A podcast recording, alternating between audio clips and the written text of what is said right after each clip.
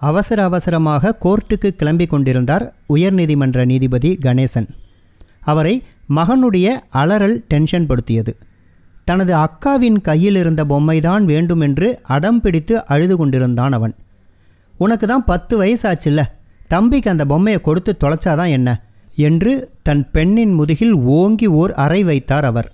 அந்த பொம்மை உடஞ்சிருக்குப்பா ஆணி தம்பி கையை கிழிச்சிடுன்னு தான் கொடுக்கல அதை புரிஞ்சுக்காம என்ன அடிச்சிட்டிங்க. பரவாயில்ல. கோர்ட்லேயும் இது மாதிரி என்ன ஏதுன்னு விசாரிக்காம யாராவது நல்லவருக்கு தண்டனை வாங்கி கொடுத்துறாதீங்கப்பா என்று விசும்பினாள் அவள். தனது பெண் முன்னால் குற்றவாளியாக தலைகுனிந்து நின்றார் நீதிபதி கணேசன்.